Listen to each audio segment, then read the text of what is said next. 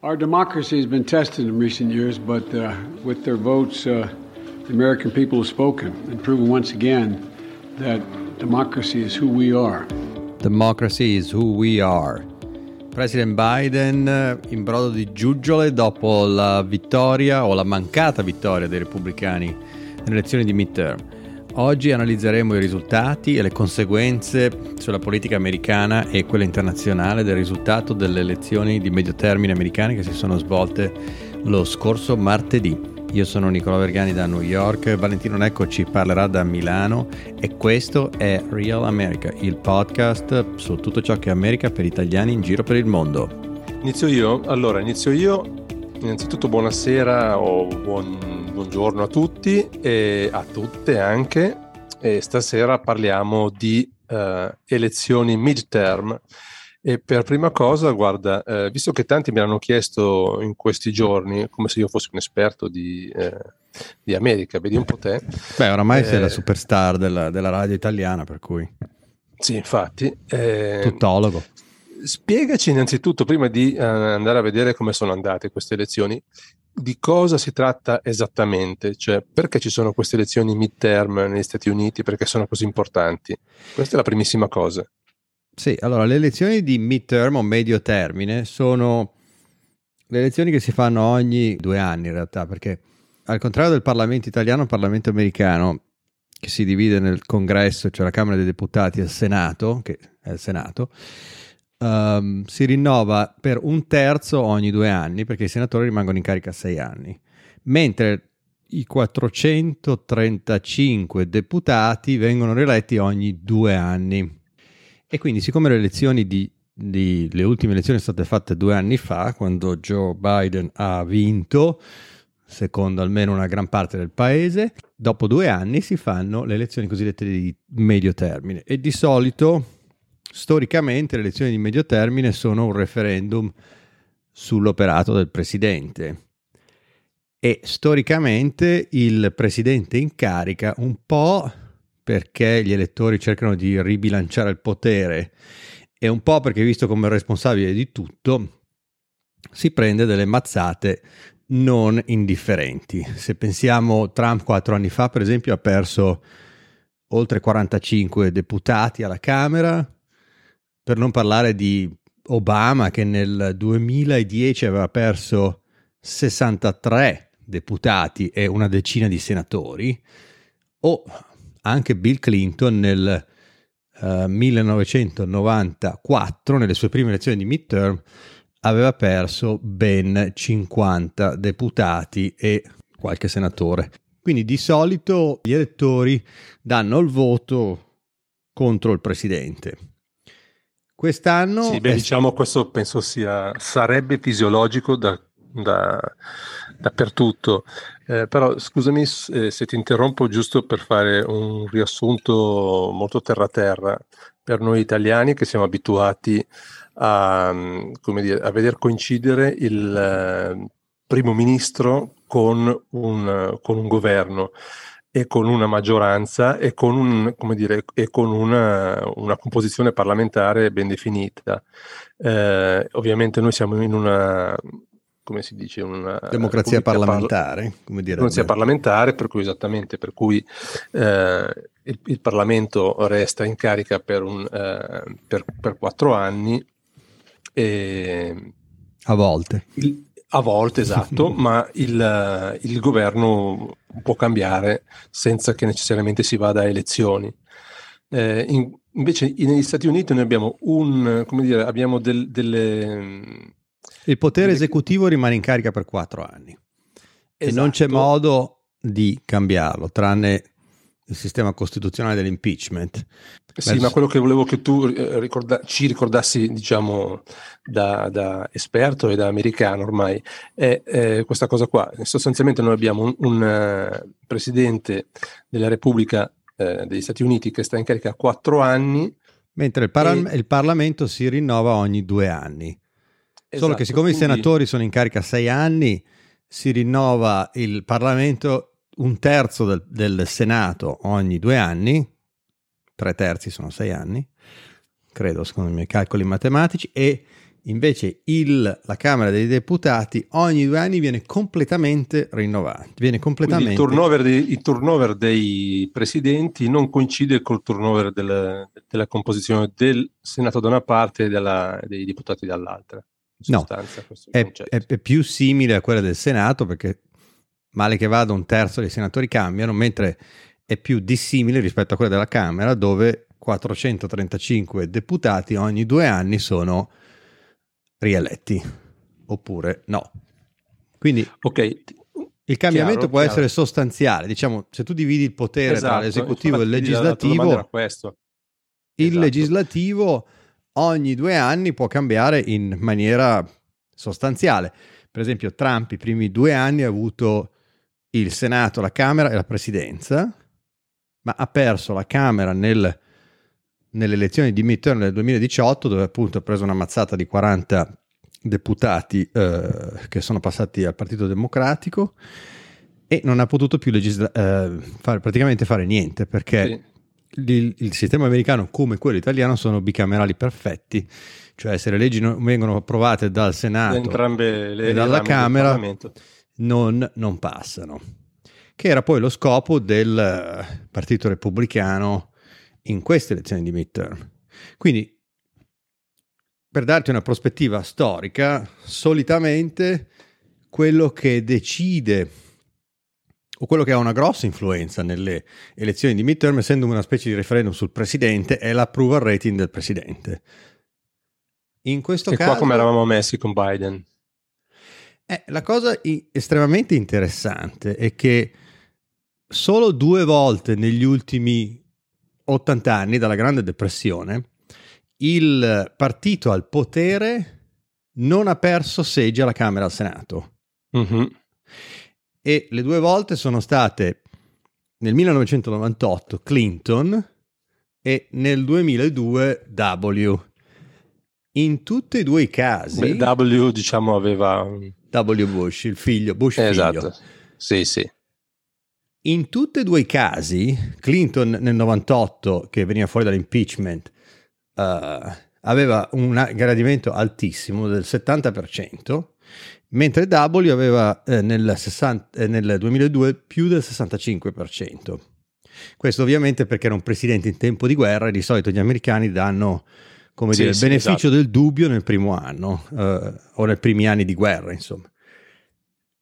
E tutte e due sono riusciti a guadagnare qualche seggio, ma è un'eccezione straordinaria. Di solito quando i presidenti hanno un indice di gradimento basso, si pensi a Trump nel 2020 o a Obama nel 2010, perdono tra i 40 e i 60 seggi. Joe Biden ha un indice di gradimento più o meno da tutti i sondaggi tra il 40 e il 45%, entrando nelle elezioni di midterm, che è un indice di gradimento ancora più basso di quello che aveva Trump nel 2020 e Trump non è mai andato sopra il 45%. Mhm, Quindi tutti uh-huh, si aspettavano sì, sì. logicamente che il partito di un presidente con un indice di gradimento così basso, tra l'altro si aggiunga che la visione sull'economia, come credo in Italia e in altri paesi, è molto grigia per l'inflazione, per i costi mm-hmm. energetici e per tutta una serie di altri fattori. E quindi ci si aspettava che, eh, come diceva no, il, come hanno detto i repubblicani nei due mesi prima delle elezioni, una cosiddetta red wave, cioè un'onda lunga, come avrebbe detto Craxi, eh, rossa, cioè repubblicana, il rosso è simbolo del Partito Repubblicano qua, e già ci si aspettava eh, una trentina, una quarantina di seggi e il Senato, è, una, è la conquista del Senato che era, partiva da 50 a 50.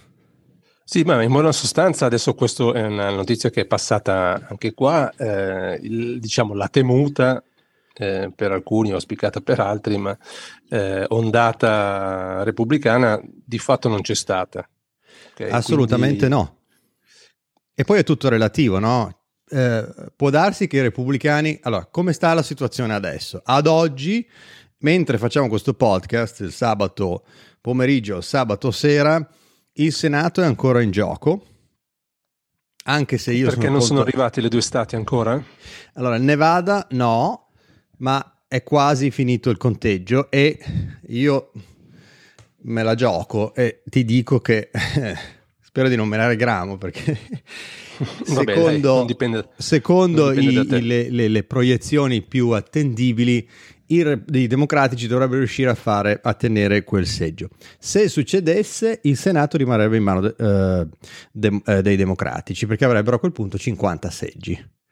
Quindi le elezioni rimane un, una sola elezione che va al ballottaggio, perché sono, ogni Stato ha i suoi sistemi elettorali, che è quello della Georgia, uh, dove Warnock, che è il senatore uh, democratico, um, deve difendere il suo seggio tra tre settimane contro un certo Herschel Walker, che è un ex giocatore di football, uh, di football americano sostanzialmente cerebroleso, che però ha il pregio di essere un un grande fan di, di Trump e un sostenitore uh, di tutte le sue teorie sul, sulle elezioni rubate del 2020, e, però lo renderebbe ininfluente. Inve- quindi molto probabilmente sì. stasera il Senato sarà ritenuto in mano democratica, che sarebbe già un successo straordinario. Ma la cosa più incredibile è la Camera, dove, come avevo spiegato prima, ci sono i cambiamenti maggiori di solito ricordiamoci, Obama aveva perso 63 seggi nel 2010 e invece i, i, i, democratici che avevano un vantaggio misero di 5 seggi alla Camera e quindi c'era una probabilità altissima di perderla, potrebbero addirittura riuscire a mantenere il controllo. E questo sarebbe assolutamente clamoroso. E comunque se lo perdessero... Della sarebbe... Camera stai dicendo? Della Camera, sì. E questo sarebbe incredibile perché a quel punto riuscirebbero a mantenere il potere in tutte e tre le, le, le, le centri di potere, legislativo, Camera, Senato e la Presidenza, cosa che appunto non uh, succedeva da più di vent'anni. In realtà i repubblicani sono ancora leggermente favoriti per vincere la Camera, ma sarebbe di uno o due seggi, quindi si, profila, si profilano per il futuro due anni di caos nel... Eh, appunto, quello alla fine qui volevo, volevo, arrivare, cioè dal punto di vista legislativo sarà un, uno stallo o, o, o, riusciranno a governare i democratici in maniera, non dico fluida, insomma, ma senza intoppi giganteschi. In, allora, l'ipotesi più probabile è che se i repubblicani riuscissero a, a tra virgolette, conquistare il controllo della Camera, non, non ci sarebbe nessuno, come dire, ci sarebbe una situazione di stallo per i prossimi due anni.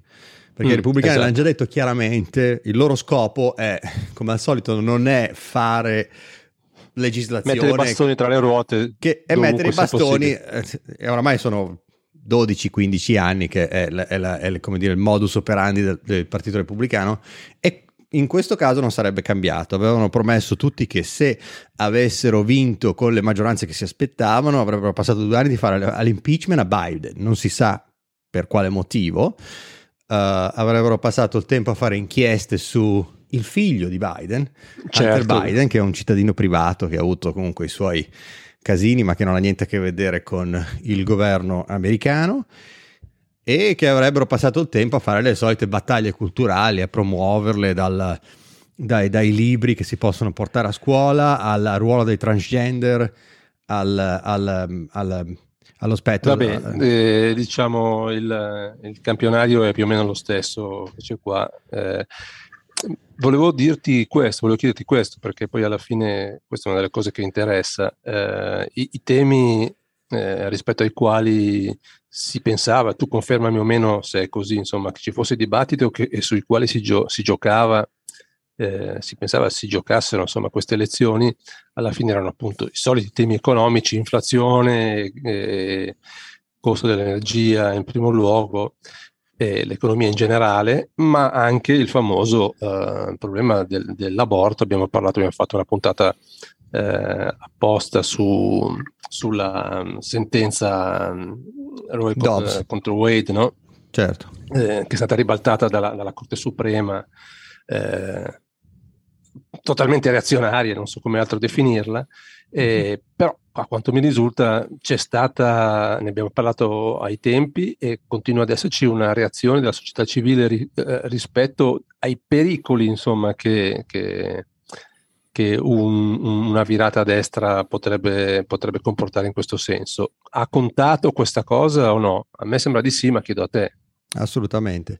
Allora, diciamo, i democratici hanno basato la loro campagna elettorale su due temi principali. Uno è l'aborto, che come hai detto tu, a seguito della sentenza della Corte Suprema di giugno, che di base riportava indietro l'America di 50 anni, eliminando il diritto all'aborto come diritto costituzionale, come era stato appunto nell'ultimo mezzo secolo, e dall'altro i democratici hanno corso sul l'idea di proteggere la democrazia, che poi spiegherò più avanti uh, che cosa vuol dire, mentre il, i repubblicani hanno basato tutta la loro campagna elettorale sul, sull'inflazione, sulla, sul distress economico di, de, che gli americani uh, stanno vivendo, o comunque una parte del, degli americani, e sul, e sul crimine Ah beh certo. Eh, eh, gli altri sono i soliti, ovviamente poi l'invasione, che... l'invasione dei, dei, Poi gli altri sono i soliti fantasmi, l'invasione dei, uh, degli immigrati al, al, confine del sud uh, o i transgender che stanno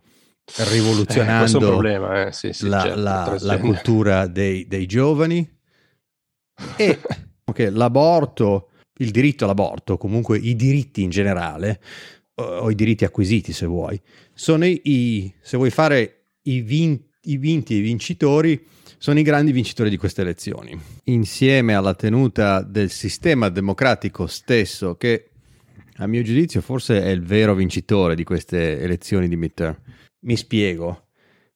Dopo il 2020, come ci ricordiamo tutti, um, c'è stata una, ovviamente negazionismo del, dei risultati elettorali da parte di Trump che ha portato quasi a un colpo di Stato uh, nel gennaio del 2020 e non so in Italia come sia arrivata le notizie successive ma ho questa volontà di sovvertire comunque le istituzioni democratiche nel Partito Repubblicano non solo non si è, come dire, fermata dopo il, il dramma del, del, 6 gennaio, ma è aumentata negli ultimi due anni. Cioè, eh, tu come sai, il sistema de, eh, americano è basato sulle primarie.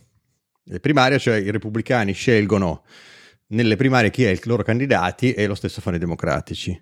E nelle primarie, come si sa, conta moltissimo la base cioè la base del partito è quella che decide sì, le primarie, sì, sì. mentre nelle generali il centro, quindi la base è sempre più spostata o a destra o a sinistra. E la base in questo partito repubblicano è controllata al 95% da Trump. Quindi il test per essere candidato dai repubblicani in queste elezioni di medio termine era negare la validità delle elezioni del 2020 e promettere agli elettori che se nel 2024 il risultato non fosse andato bene ai repubblicani, i segretari di Stato, tutti, perché qui non si, non si parlava solamente del Parlamento, ovviamente le elezioni di medio termine, ci sono state le elezioni anche dei governatori in gran parte degli stati americani, dei segretari di Stato degli stati, che sono quelli che gestiscono le elezioni, fanno il conteggio e soprattutto certificano la validità delle elezioni e degli attorney general che sono i, diciamo, i ministri di giustizia degli stati uh, americani. In tutti, pae- in tutti gli stati cosiddetti swing state, che sono poi gli stati che determinano il risultato delle elezioni presidenziali americane, cioè la Georgia, que- quelli Michigan, che non sono già vinti, la Pennsylvania, tutti i candidati uh, repubblicani erano dei candidati MAGA, che MAGA ovviamente Make America Great significa erano candidati repubblicani trampiani. Trampiani. Tutti questi candidati, dal Senato al governo, al governatore, alle posizioni di controllo di chi deve decidere il voto, hanno perso. Tutti. Quindi la conclusione più logica è che i uh, cittadini americani, o comunque quelli di questi stati, hanno detto quello che si dice qui, enough is enough. Basta. Eh.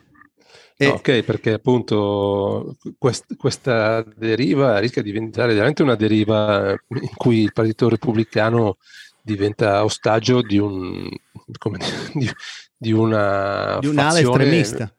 Es- estremista nel, nel senso più deteriore, insomma, eh, esatto. Golpista sostanzialmente. E co- correggimi se sbaglio, ehm, mi pare che eh, in Michigan abbia, abbia vinto eh, o è stata rieletta eh, eh, vado a memoria, eh, Whitmer si chiama, può essere. Sì, la Whitmer, che la, era la eh, governatrice eh, diciamo esatto, in carica. È stata oggetto di un tentativo di rapimento da parte di, un, di alcuni gruppi suprematisti sì, bianchi. Esatto. È giusto? Sì, cosa che oramai cioè, in America passano così, come insomma, la, cioè, la, notizia è in decima, in decima pagina dei giornali locali, perché ogni giorno qui c'è state intimidazioni, c'è stata gente in Arizona per esempio che si è presentata ai seggi vestita come se dovessero andare in guerra, vestita con tutto il tactical gear e, e, e i fucili e i mitra.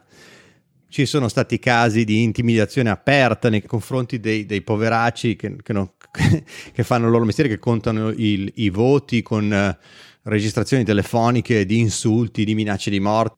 Questo fa parte appunto dell'estremismo clima, eh? repubblicano.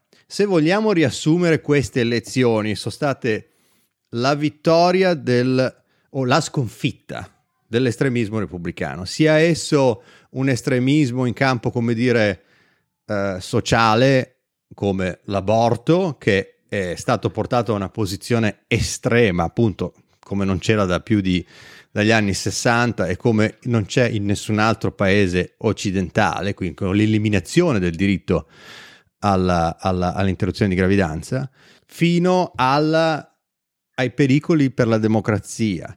E quindi la, la conclusione, infatti, infatti, se tu analizzi poi, se tu vuoi un po' più analizzare come mai i, i democratici hanno ottenuto in modo inusuale, è il voto dei moderati che soprattutto negli stati swing states che abbiamo appena menzionato hanno votato con percentuali del 20-30% in più per i democratici rispetto uh-huh. ai, ai uh, repubblicani e i giovani.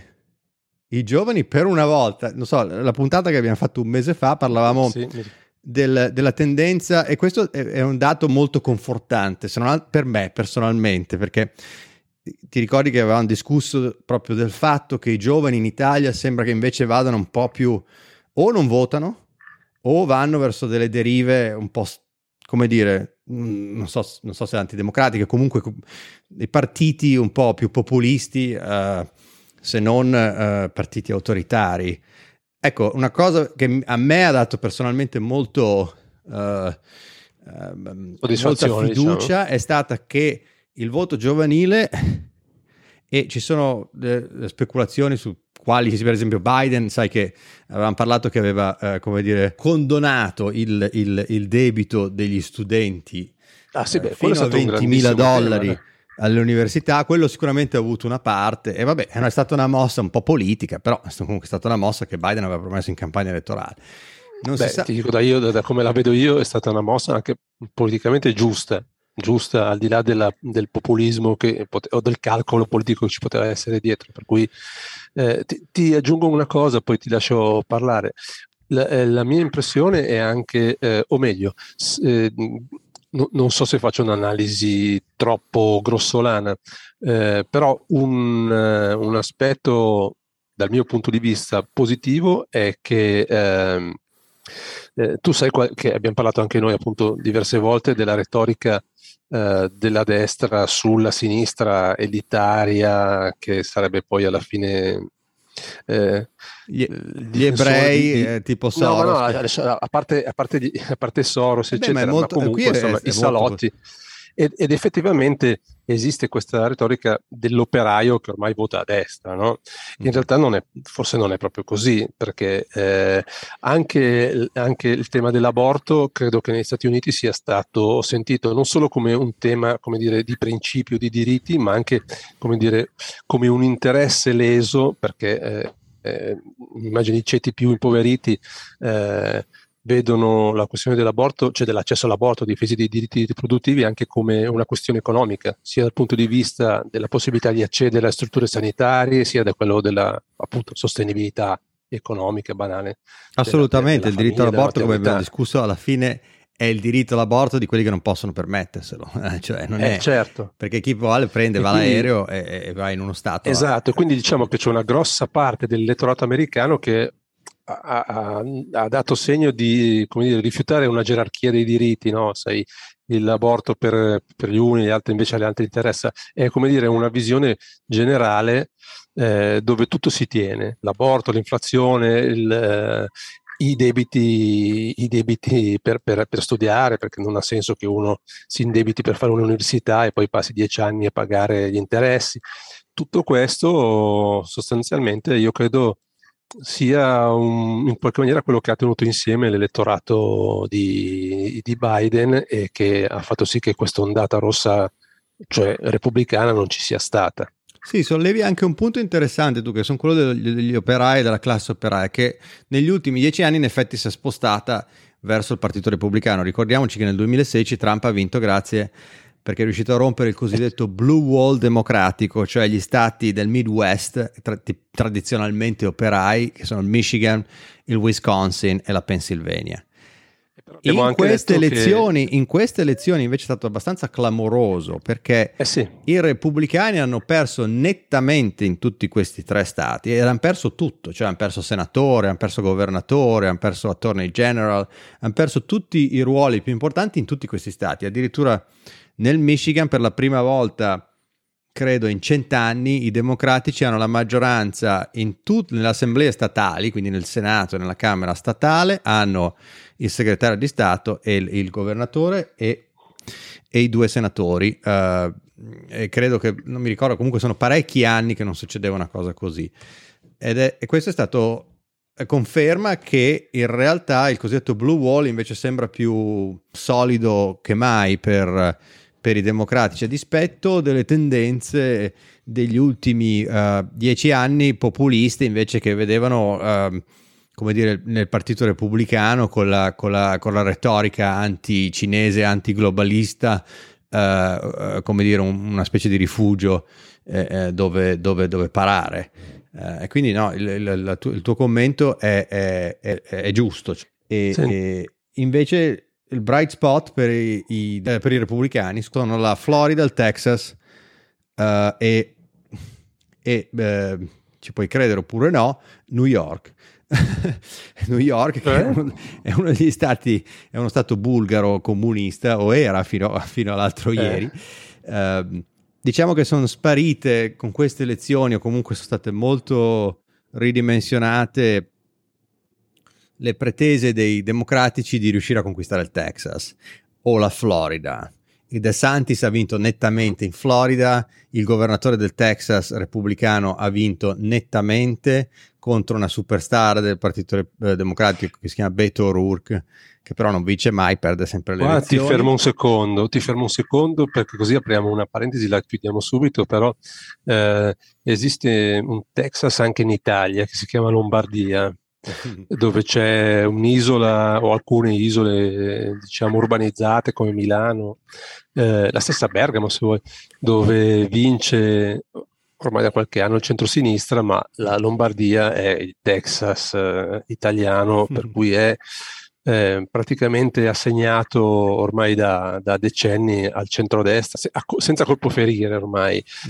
Il, la situazione è un po' più fluida ultimamente, forse tu saprai del caso Moratti, non sai niente? Vuoi che ti erudisca un attimo? Noi abbiamo avuto, dopo i decenni di Formigoni, abbiamo avuto Maroni e poi abbiamo avuto Fontana, che è l'ultimo governatore, che durante la pandemia era stato accusato per, per malversazioni, insomma per, per pratiche non uh, borderline dal punto di vista legale, con il commercio di mascherine, eccetera. Poi alla fine è rimasto, eh, è uscito pulito dalla, da, dalla, da questa storia, è stato assolto, per cui mentre prima si pensava che non si ricandidasse, invece adesso mm-hmm. si ricandida alla grande, eh, se non che lui aveva imbarcato eh, una tua vecchia conoscenza che è Letizia Moratti, oh, eh, ex, Presidente della RAI, ex Presidente di tutto, insomma, è, sta, è stata mm. ministro, credo, non mi ricordo neanche più, ne, ne, ha ricoperto 100.000 cariche e ultimamente era, eh,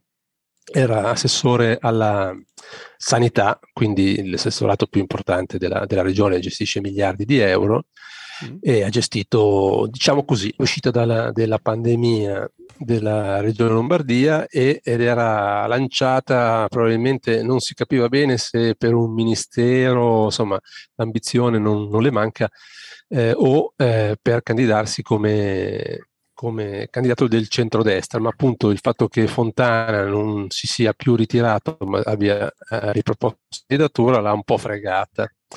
Al che cosa è successo? Che il buon Renzi assieme a Calenda le ha offerto la, il posto di, di, di, diciamo, le ha offerto un posto all'interno del, del, partito e sarà la candidata per il centro, diciamo così, contro il centrodestra e non si capisce se spariglierà le carte a destra, a sinistra o da nessuna parte, insomma. Però adesso avremo, abbiamo un centro-sinistra in, abbastanza in crisi dopo le ultime elezioni, che poi in, in, nel Texas italiano non ha mai prodotto un candidato decente anche perché era sempre, eh, era sempre sconfitto in partenza, quindi non hanno mai speso nessun grande nome. Eh, e quindi vedremo cosa succede perché avremo un centrodestra che tendenzialmente eh, vince in partenza, alla quale però, al quale però la Moratti qualche voto porterà via. E adesso la Moratti, mh, che è sempre stata, sempre, sempre, sempre centrodestra, eh, adesso con Renzi pretenderebbe insomma, di prendere i voti anche a sinistra, ha fatto delle aperture a sinistra, ma eh, la situazione è molto fluida. Non si sa neanche se Renzi sia di sinistra. Beh, questa è una notizia buona, nel senso che se, se si interrompesse il dominio ininterrotto della destra in Lombardia, forse farebbe anche bene un po' a tutti. Qui invece no, farebbe bene assolutamente, insomma, che... un po' di aria nuova. No, sì, sicuramente. Qui invece sta succedendo, è, succe- è successo un po' il contrario, nel senso che il Texas è, è, uno stato che è sempre stato, come dire, assolutamente conservatore, eh, e però negli ultimi anni c'erano stati degli inroads, ricordati che eh, dai tempi di Obama che aveva perso di 15 punti, la Clinton aveva perso di 10, Biden di 7, per cui ci si aspettava che a un certo punto si potesse rompere il muro rosso in questo caso. E invece, e invece non, questa vittoria netta del, del, del, governatore in carica e di, tutte, e di altre cariche, di altri dei deputati repubblicani, ha un po' spento questa, questa possibilità, questa questo, illusione. Questo miraggio. E in Florida anche lo stesso. Eh, la Florida è stata per tanti anni uno swing state. Eh, ricordiamoci che l'aveva vinta Obama due volte, poi dopo l'ha vinta Trump, eh, eh e invece è solidissimamente adesso in mano eh, repubblicana. E la sorpresa più incredibile è stata New York. E onestamente non ho ancora capito perché, ma se i repubblicani riescono a mantenere il controllo della Camera lo si deve al fatto che sono riusciti a, a flippare, cioè sono riusciti a conquistare 4 5 seggi democratici a New York, non a New York City ma New York ah, State, okay, in giro okay. per New York, ma che comunque erano democratici cioè erano Biden, erano Biden plus 5, 10 o 15%, erano okay, okay. comunque dei, dei, seggi che ha vinto Biden due anni fa. La mia personale opinione è che se c'è un posto dove la campagna ininterrotta di, um, come dire, di mettere paura ha funzionato è proprio uh, New York, perché il crimine è sta uh, aumentando in generale, soprattutto in città, New York, anche se lontanissimo dal, dal, dalle pubblicità repubblicane che ci danno come una, come una, città infernale, dove adesso non puoi neanche uscire di casa che ti assaltano in 40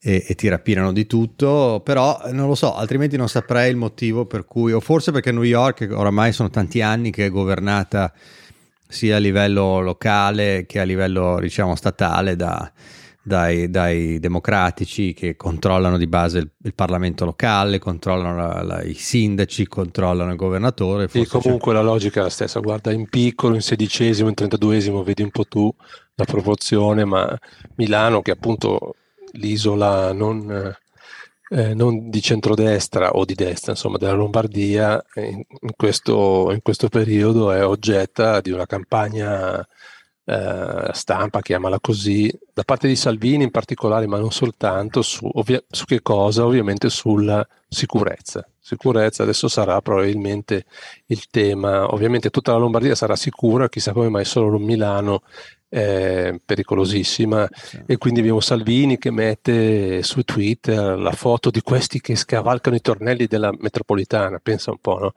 Eh, roba, roba d'ergastolo, scusa. Sì, sì, sì, sì. L'altro giorno però... Eh, di morte, forse. Ha postato il video di alcuni sudamericani che si prendevano a bottigliate, qualcosa del genere. Poi in realtà io sono andato lì curiosissimo di vedere sangue, morte, ma in realtà poi si vedeva ben poco, insomma c'era era una rissa per modo di dire. Adesso al di là, senza minimizzare, senza fare ironia stupide, però il concetto è, è lo stesso. Insomma. La paura è sempre un, un, buon investimento, quindi non c'è niente da fare, secondo me. Su quel punto lì è difficile. Sì, però in questo caso eh, la paura è, è, la, è, la, campagna elettorale solita comunque del, dei populisti che eh, la sinistra è out of touch, no? è elitaria. Questa volta ah, non sì, ha sì. funzionato. C'era un, no, un commentatore no. che ha fatto un bel commento eh, che ha detto better out of touch than out of your mind che quindi vuol dire meglio essere un po' you know, diciamo elitari che essere completamente pazzi come il Partito Repubblicano sta uh, o è stato giudicato comunque dagli elettori in, in, in, queste elezioni per le posizioni estremiste su tutto dall'aborto ai diritti ai diritti dei, dei, so, dei gay, dei transgender, alla, alla, alla, alle scuole, ai libri che si possono leggere a scuola, o, o comunque soprattutto anche alla, al ruolo che deve avere una democrazia eh, nelle, negli Stati Uniti. Il futuro, senti, allora, la conclusione eh. è che secondo me dopo sei anni di caos assoluti, e lo vedremo nelle, nei prossimi giorni perché ci saranno, Trump ha già detto che vuole annunciare la sua candidatura alla presidenza de, per il 2024 per la terza volta questa settimana i repubblicani sono tutti terrorizzati perché il motivo per cui hanno perso le elezioni è l'estremismo dei candidati scelti personalmente da Trump. Che, eh, appunto... ma quello ce lo siamo già detto centomila volte ormai. Eh, mm, sì, lui sì, ha, esatto. ha, in mano il partito, lo fanno fuori o, lo fa, o fa fuori lui? Allora, i repubblicani, eh, Trump è il, più, è, il, è il, presidente più perdente della storia americana, cioè è l'unico presidente. Se guardi i fatti, eh, è l'unico presidente che è riuscito a perdere la presidenza, il Senato e la Camera nel giro di due anni. Due anni dopo, come leader de, indiscusso del partito repubblicano, ha preso una mazzata eh, sto- di proporzioni storiche eh, per tutti i motivi che abbiamo spiegato fino adesso. E questa mazzata è stata mirata specificamente ai suoi, ai suoi candidati, cioè sono i suoi candidati che hanno perso. Ti faccio degli esempi. Nell'Ohio il, il governatore, che è uno abbastanza moderato, per modo di dire, e comunque non è un trampista, ha preso 15 punti in più del candidato repubblicano trampista per il Senato. Lo stesso nel Maine, lo stesso nel New Hampshire. Quasi dappertutto i, i candidati un po' più moderati hanno fatto molto meglio dei MAGA, per cui potrebbe essere che questa volta i repubblicani a un certo punto, se non vogliono perdere elezioni per il resto della loro storia, Uh, debbano prendere una decisione. La cosa interessante è che Trump la settimana prossima ovviamente prende tutti in contropiede, come al solito annuncerà eh, a quanto pare quasi certo la sua candidatura per le elezioni 2024, mettendo i repubblicani come al solito al bivio. Per cui si vedrà la metà del partito o i tre quarti che sono dei gran codardi che non lo vorrebbero mai più vedere, ma che per servilismo e per essere rieletti nei loro distretti sicuri eh, subito gli correranno eh, a baciargli la mano e chi invece si ribellerà. Questa sarà una, una delle cose più eh, interessanti. Eh, vediamo, vediamo. Da Senti, eh, io vorrei chiudere eh, sentendo da te una risposta a questa domanda, ma possiamo dire che eh, eh, possiamo riassumere dicendo che se diciamo non vincono, mettiamola così, questo midterm perdono i repubblicani, non vincono i democratici. Cioè non è una gran vittoria non è una vittoria epocale dei democratici, anche se appunto ci hai spiegato che normalmente chi è in carica perde, ma eh, non ci sono grandi vincitori, ma sicuramente c'è un grande sconfitto. Non ci sono vincitori nel senso che i democratici non hanno necessariamente vinto le elezioni, anche se c'è una possibilità che prendano ancora la Camera e il Senato, ma comunque di un pelo. i grandi sconfitti sono stati il Partito Repubblicano, ma secondo me al di là dei democratici e dei repubblicani c'è un grande vincitore che è negli Stati Uniti queste elezioni hanno confermato, cara Grazia, che c'è una maggioranza pro democrazia e hanno confermato per l'ennesima volta negli ultimi tre anni anti-Trump. Non anti-Trump nel senso, nel senso, di anti-Trump come presidente Trump, ma anti-Trump nel senso di anti-estremismo politico che è stato il centro della vita politica americana negli ultimi sei anni. Quindi i segnali sono molto buoni, al di là dei risultati pratici delle elezioni, che alla fine non cambia granché eh, perché c'è ancora una possibilità che i repubblicani vincano e quindi blocchino l'agenda di, di Biden. Quindi da quel punto di vista sarebbe una, tra virgolette, una vittoria. E l'altra conclusione importante, secondo me, è che in America sono disposti a tollerare molto, però quando togli un diritto fondamentale riesci ancora a smuovere le masse e a svegliare il popolo americano da un sonno generale che invece si sentono coccolati da 250 anni da, di democrazia. Però se gli togli un diritto fondamentale come l'aborto, se vedono che c'è il rischio di, che gli si tolga un diritto fondamentale come quello di voto, si svegliano e vanno anche controcorrente come si è visto in queste elezioni qua. E Bene, comunque grazie. il Colorado ha legalizzato uh, il, il peyote.